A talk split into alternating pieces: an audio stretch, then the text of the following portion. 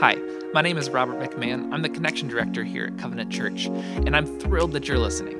If you're checking us out for the first time, welcome. We're so glad that you're here, and I'd like to take this chance to invite you to let us know that you're tuning in today. We'd love nothing more than to help you start building meaningful relationships and to join you on the journey of faith. Just go to bgcovenant.org/connect and let us know how we can be in touch. With that said, let's dive in and listen together to this week's message. Um, that is a great way to start our brand new uh, week of our sermon series, Local Church. Because what this series is, is an invitation to activation. And so last week we challenged you to activate, and you did it. Um, and over and over, we're seeing that in little pockets of the church. There's a community group at the Nest this Saturday, and I'm sore because I was part of it and I was on leaf raking duty. And so for three hours in the snow, you're raking leaves. You're going, this is this is gospel work. Like we're helping them accomplish their mission by our service. And this is what it looks like is we are activating to do the things around our community and in the lives of those we know in order to bring them grace and uh, push the mission forward. So that's what we have been doing. Today we're going to follow jesus uh, through one full chapter of scripture. And so if you go you know if you had a goal to read a whole chapter of scripture today um, you're going to do it and what we're going to learn, I'm just going to tell you the end here. What we're going to learn is something called local intentionality, and we're going to say, be where you are. That's going to be the really not very sophisticated takeaway is be where you are. There's a lot of other places you can be these days. You can be where you are. We got this thing figured out. So, uh, Mark chapter 5 is where we're going to be. Jesus and his friends are on the eastern side of the Sea of Galilee, and this is a Greek area called the Decapolis. And Deca just means 10. There's these 10 Greek cities that were kind of uh, just sort of the Greek uh, epicenter of Greek life in the day. And so Jesus is on the east side of the Sea of Galilee, and we pick up the story there in Mark 5, uh, verse 2. It says, When Jesus got out of the boat, a man with an impure spirit came from the tombs to meet him. This man lived in the tombs, and no one could bind him anymore, not even with a chain. He'd often been chained hand and foot, and he tore the chains apart and broke the irons on his feet. No one was strong enough to subdue him, and night and day among the tombs and in the hills, he would cry out and cut himself with stones. So Jesus goes over to the Greek side of the Sea of Galilee, and he immediately runs into this guy. Uh, this guy is uh, probably known in his area, right? If, if there was somebody, let's say there was somebody in Bowling Green who lived in the cemetery, cut himself with rocks, and would break free of chains and just sort of roamed the area around the cemetery, everybody would know about this person. Everybody would be slightly terrified of this person. People would keep their children away from this person. This would not be somebody that uh, anybody would be surprised to find out existed. We'd be like, no, as soon as I moved here, the first thing they said, they were like, first, there's a tractor pull. Second, don't go by the cemetery, because that guy, okay. You guys like tractor pull jokes. I gotta make more tractor pull jokes. So, as the story unfolds, Jesus engages this guy. And, and what we find is there's a demon that's speaking now to Jesus out of this man. The, the demon identifies himself as Legion, which means many, and then begs that he not be um, kind of killed, but then rather be cast into a herd of pigs.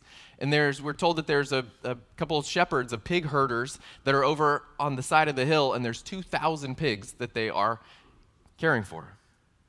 Now, we know Jewish kosher, there, there's no pigs in the Jewish world in the sense that Jews don't eat pigs. There's no reason to raise the pigs. Uh, and yet we're on the Greek side of the lake. And so Jesus is not only dealing with this Greek man who is known in his community and probably reviled in his community, but now the man is saying, why don't we deal with these unclean animals too? So Jesus agrees, and the pigs, uh, the, the demon is cast, the many demon, the legion, is cast into the pigs. The pigs then, as the story goes, throw themselves into the lake and drown themselves in the lake.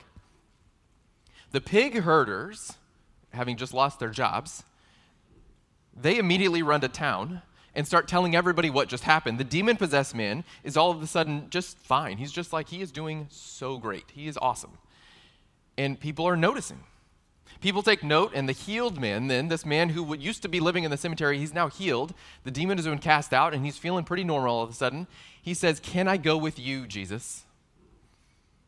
And what's interesting is Jesus says, No, I don't think you're coming with us. No, you can't. No. Which is, you know, we're always saying, follow Jesus, follow Jesus. And this guy was like, I want to follow you. And Jesus goes, no, not, it's not your time yet.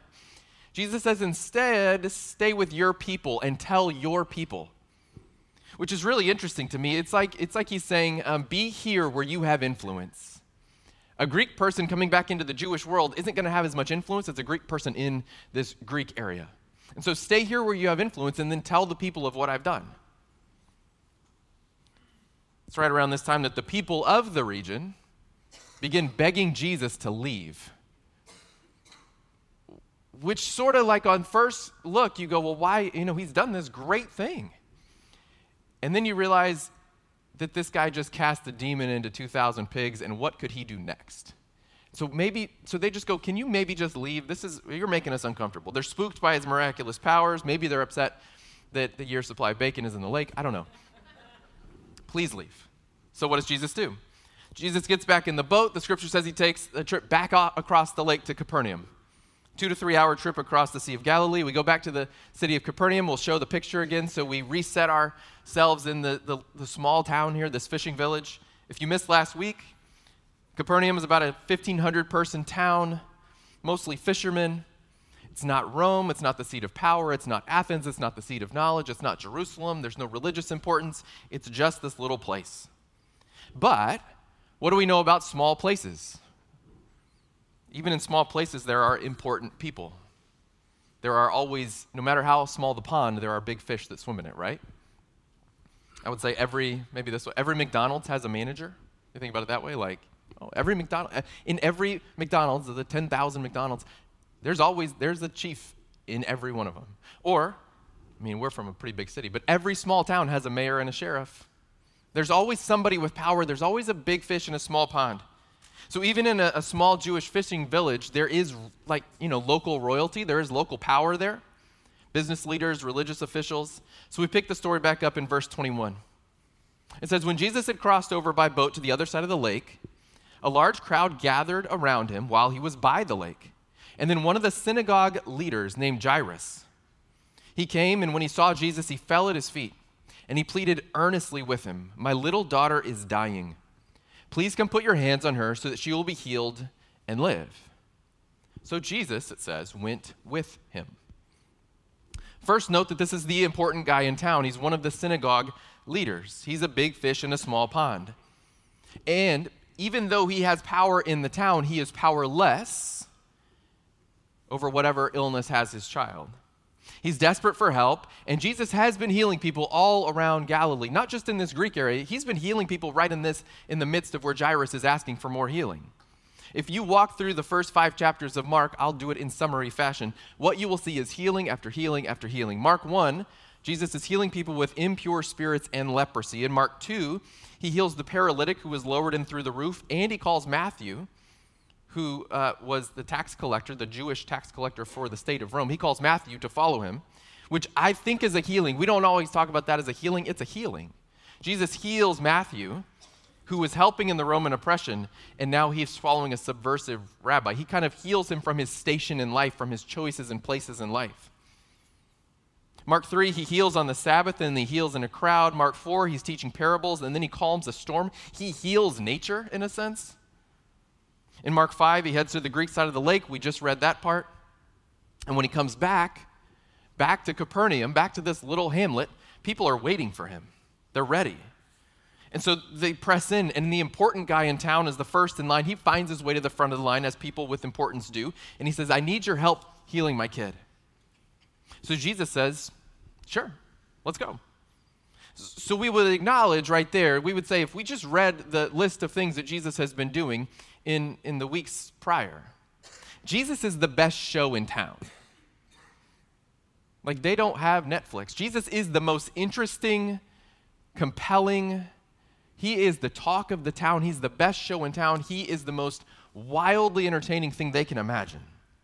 So, whether you believe in him as who he says he is, whether you see miracles or he's some sort of magician, everybody in this area is going, This Jesus is doing things when I hear this narrative of, of he shows up and there are crowds waiting for him, it'd be easy to think of celebrities or the Beatles, or, you know, you kind of go like, who, where do crowds wait for people? I actually, it makes me think of Black Friday. where hordes of people have been waiting. You needed a new washing machine in August, but you're like, we get a deal on Black, Black Friday. We're waiting, and then we'll get our washing machine. You're looking for your AirPods for your kid. Your, you, you, Black Friday comes along, and then you've seen the pictures. I'll put one up.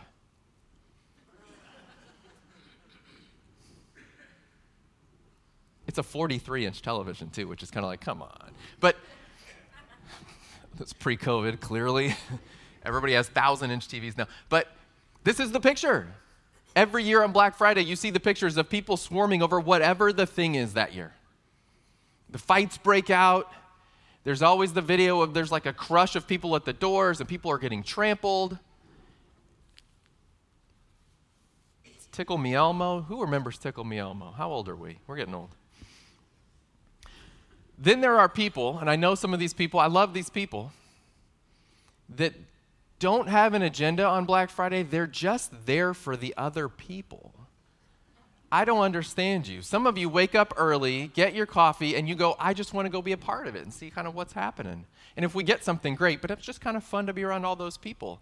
And I cannot think of anything less fun than being around all of those people. But people do it. I know, and I love people who have got up early and said, you know what, I think we're just going to go and see what's happening. No one, nowhere else to be at 6 a.m. other than, you know, the Kohl's. Whatever. I'm bitter. It's not my fault. Going to see the people on Black Friday is like, it's forced torture. It's like I know what I'm getting myself into. I've had a joke in my notes. I'm not going to say it. I was going to say it's like being a Browns fan, but that doesn't feel fair this year. Sorry. I'm not going to say that. So Jesus is healing, right? The word is out. You can get a good deal. If you're a paralytic, you get a good deal right now. He's here. Come get him. Leprosy is half off.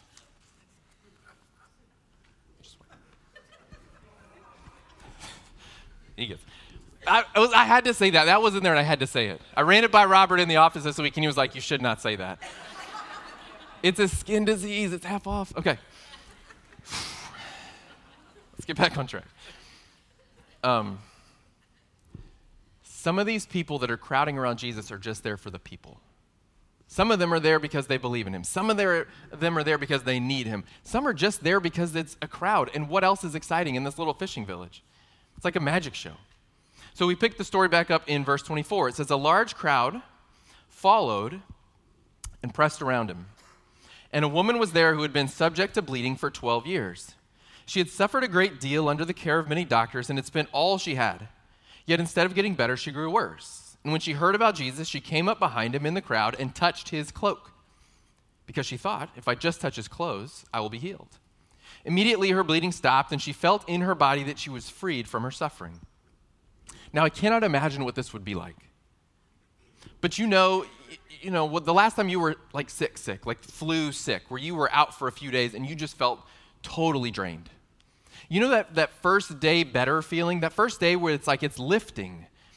The fever's gone, you got a little bit of energy back, you feel like eating again. That first day is like a magical feeling. And you may have had COVID, you may have had the flu, you may have had something, and it's three, four days in, and you're like, this is incredible. Most of us then go too fast, too far, too hard that first day, and we're back in bed the next day because we go too hard. But you know the feeling of like, I think something is fundamentally different in my body, like something's changed. And it's like a, it's a 10% change. It's, it's a small change. It's a momentary change from a week to a new day. But you have that thing like, I'm never taking this for granted again. If you've been sick enough, you wake up the next day when you feel better and you go, I am not taking feeling well for granted again. And then, like a few months later, you do. But for a while, you're going, this is incredible. So imagine that feeling, that I'm better feeling, the fever is gone feeling, the flu is gone, that first day feeling. Imagine that feeling but multiplied over 12 years of feeling the other way. Of 12 years of waking up every day wondering if there's any way to be better and just knowing it's never getting better. 12 years of suffering. And she touches Jesus' cloak. And it says, immediately her bleeding stopped, and she felt in her body that she was freed from her suffering. She didn't have to wait for the symptoms to subside. She knew. She felt it something's fundamentally different now. Pick up in verse 30. At once, Jesus realized the power had gone out from him. He turned around in the crowd and asked, Who touched my clothes? You see the people crowding around you, the disciples answered, and yet you ask, Who touched me? But Jesus kept looking around to see who had done it. And then the woman, knowing what had happened to her, came and fell at his feet, and trembling with fear, told him the whole truth. He said to her, Daughter, your faith has healed you. Go in peace and be freed from your suffering. Okay, so she's healed, and then Jesus is stopping. Why? If we make Jesus just about the end product, Jesus needs not stop here. She got what she came for. She's healed. It's fine. Jesus isn't here simply to be the end product for our life salvation mechanism. Jesus is fundamentally relational. So Jesus feels the power go out from him, knows this woman is healed, and then stops. Even though, where are they going? Why are the crowds pressing in? Because Jesus comes up on shore and Jairus says, Hey, my daughter is dying. I need your help. And Jesus goes, All right, let's go. And the crowd cheers and goes, We're going to see another miracle. And Jesus is walking with this crowd of people, the Black Friday looking crowd of just crush of people everywhere. And people are touching people. And so, so much so that when Jesus gets touched and says, Who touched me? the disciples say, Have you looked around? Everybody is touching you. What are you talking? Everyone is touching everyone. Let's just keep going. And Jesus goes, Wait. And Jairus must be thinking, What? Look, time is of the essence. My daughter is dying. And Jesus goes, Wait. And he's looking through this crowd of people that have that look in their eye. You know that look. Air fryers are 40% off at Bed Bath and Beyond. We have to, you know, they're like, this is their, this is, they're not there for him necessarily. They're part of the crowd. They're excited for the next thing. They're excited to be excited. And that's not true of all of them, but, but as you look through the ministry of Jesus, he, he's got 12. He's got, he doesn't have 1,200 people following him. These people aren't sticking with him. This is the excitement of the day. Jesus says, Who touched me? Because he is intensely personal. He is healing, but he's relating at the same time. He wants to see her, he wants to see her. So he waits, and she outs herself and he calls her daughter. He, he greets her with a personal greeting, an affectionate term, and this is, this is something. Don't miss this. Because she, as you've probably heard before, is ritually unclean. She is like among the outsiders and outcasts, she is the most outsidery outcast there is. And for 12 years, she's lived on the periphery of society because she cannot find someone who could heal her hemorrhaging. And so the crowds gather, and she sneaks into the crowd because she would not have been welcome. They know who she is. And yet, in the rush of the crowd going to do the thing at Jairus' house, she sneaks her way in and then so surreptitiously grabs the hem of his garment. Doesn't walk up to him and kneel before him. Doesn't say, Lord, heal me. She goes, I know if I can just get close enough.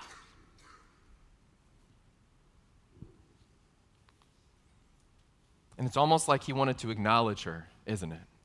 It's almost like even though she was healed, even though he made her better, it's almost like he wanted to acknowledge her, not only for her, to tell her you don't need to skulk around in the shadows, you're healed. And maybe you need to hear that today. I don't know what you've been through. I don't know what your sin life is. I don't know what your habit is. I don't know what your shame or your guilt that you bring in here is. Maybe Jesus is looking at you and saying, You don't have to sit in the shadows anymore. That your healing is your healing, and I am your healer, but I want relationship with you. It's not just about you getting better, it's about you being known and you seeing that He sees you. He's not a magic formula that just takes away your sins, He is a Savior who wants to relate to you in your newfound life. And so I think part of it is that she would be seen and acknowledged, and part of it is that the community would have to see her and acknowledge her. Because the other thing we do real well as modern Christians is we're good at, like I say, I don't know what shame you brought in or what guilt you brought in. I don't know what shame you're casting or guilt you're casting either. But in a small town, word travels and things happen and people talk, and then the shame police is out all around town. And Jesus looks at her and says, Daughter, you are healed, so that those around him in the community would say, if he's willing to heal her, maybe I should accept her. And you and I are really good at receiving Jesus' forgiveness and really bad at offering it to others. We just are. Jesus is doing two things in one moment. He's seeing the daughter, healing her, and he's also looking at the community and going, This is how you approach this woman. She has dignity now because I've healed her. Pick up in verse 35. While Jesus was still speaking, some people came from the house of Jairus. Remember him? Oops. The synagogue leader, and they said, Your daughter is dead. Why bother this teacher anymore? Overhearing what they said, Jesus told them, Don't be afraid, just believe. And he went in and said to them, Why all this commotion and wailing? The child is not dead, but asleep. And they laughed at him. So here's Jesus taking his time to find the unclean woman who's been dealing with the same issue for a decade. She's in no hurry, guys. It's been 12 years. And this urgent, critical situation is unfolding at the same time. Verse 40 After he put out all of them, he took the child's father and mother and the disciples who were with him, and he went in where the child was. And he took her by the hand and said, Talitha cum, which means, Little girl, I say to you, get up. And immediately the girl stood up and began to walk around, for she was 12 years old. And at this, they were completely astonished. And he gave strict orders not to let anyone know about this. And he told them, Give her something to eat. He walks in to the dead child and he says, Hey, sweet girl. Hey, precious child. Hey, wake up. 12 year old girl, healed. The woman was 12 years unclean. Some parallel there. Healed. She was the child of an insider, and he touched her and healed her. The woman, the outcast, was the ultimate outsider, and he touched and he healed her. What we see throughout this this passage of Scripture is Jesus won't be hurried. He's on his timeline, not mine. And Jesus won't be bullied. We're not going to tell him what we need him to do, he's got it. He's not going to be told who matters in the kingdom and who doesn't. He heals the 12 year problem before the critical, urgent need. Why? We can guess based on other things we've read that he said. The first shall be last, greatest will be least. Who's more important socially? Well, clearly the daughter of the religious leader, not the outcast and outsider. Who's more important temporally? Well, it's the daughter of the religious leader. She's urgent and critical, not the outsider. Who will win Jesus more applause, more renown? It's the daughter of the religious leader, not the outsider. And who will cause the high religious to gasp? The outcast. The outcast touch the unclean, to heal the woman who's been on the outside, to give her the time of day. You start to see the beginning of the Pharisees and the religious leaders going, Who is this? And how are we going to let him upset the apple cart? Jesus is making his way through a day. This is a day. He's making his way through a day. He starts in this Greek area, right? He's Jewish. He owes them nothing. And still, he's intentionally present there.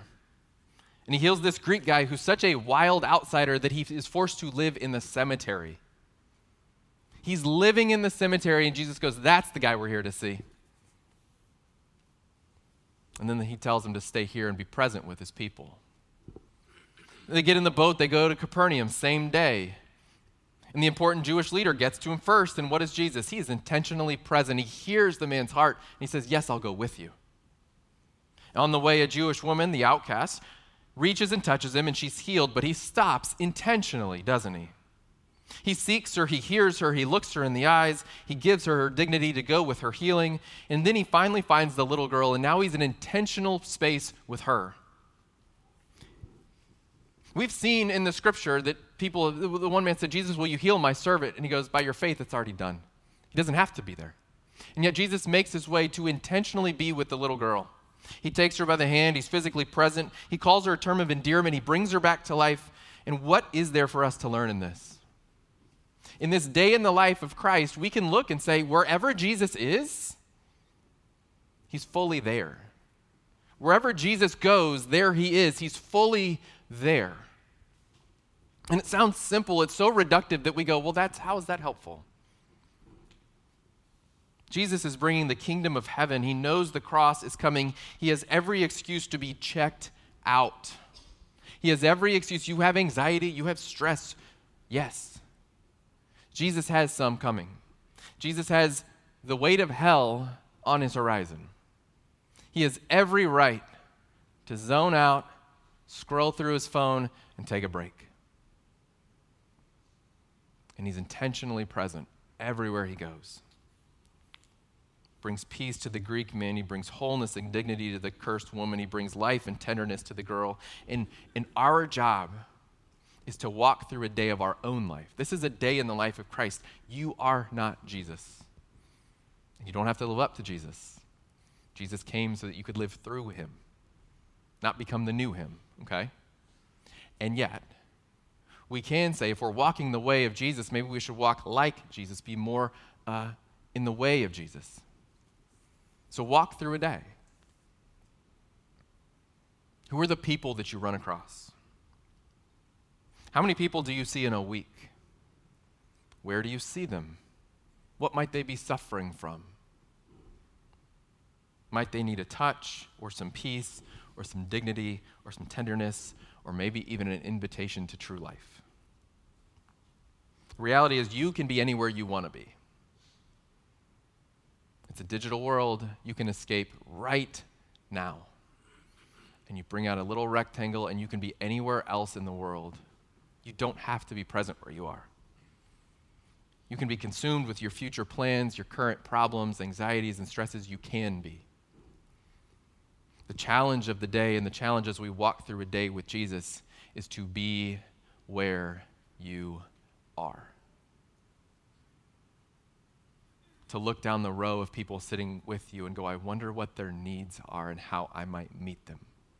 I wonder why God brought me into this place, in this space. I wonder why I ran into this person in this aisle at this Kroger at this time, and I know them. And I can take the earbuds out and put the podcast away and say, How are you doing? But how really? There are opportunities around every corner. We are not going to be healing everybody around every opportunity. I'm not raising anybody from the dead today that I know of. That doesn't mean that we shouldn't be intentionally right where we're supposed to be. And in a world where we are distracted and we are swept away by every possible thing other than our present moment, Walk through Mark 5 again this week. Just walk through it with him. Read through it again. Look at it. Watch Jesus make his way through a day. He's called you to local intentionality, to be present in the present. So, our challenge today for each and every one of us be where you are. Let's pray.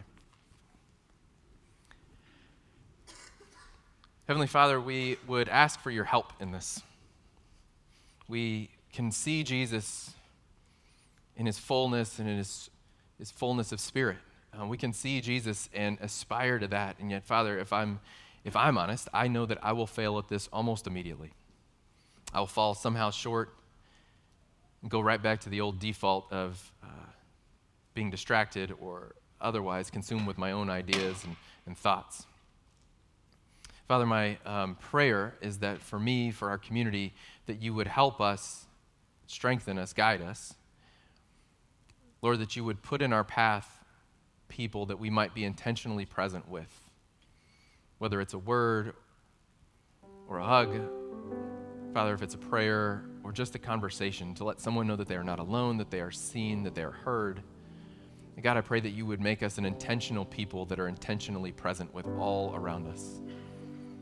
God, we are grateful for your son. We're grateful for his ministry. We're grateful for the cross, his death and his resurrection. God, we rest in that, that even when we are falling short, when we are the ones in need of the healing, God, you have done that work. So we rest in that. And as we rest, we lean into you to help shape us and form us to live out your mission. God, thank you for this space, this place. Thank you for today.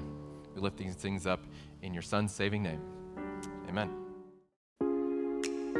Hi again. Just a reminder to let us know that you're listening by heading over to bgcovenant.org/connect. If you're ready to be known, we'd love to know you. And we hope you'll join us soon for our live Sunday service at 9:30, 11 a.m., or 11 a.m. online. Thanks for listening.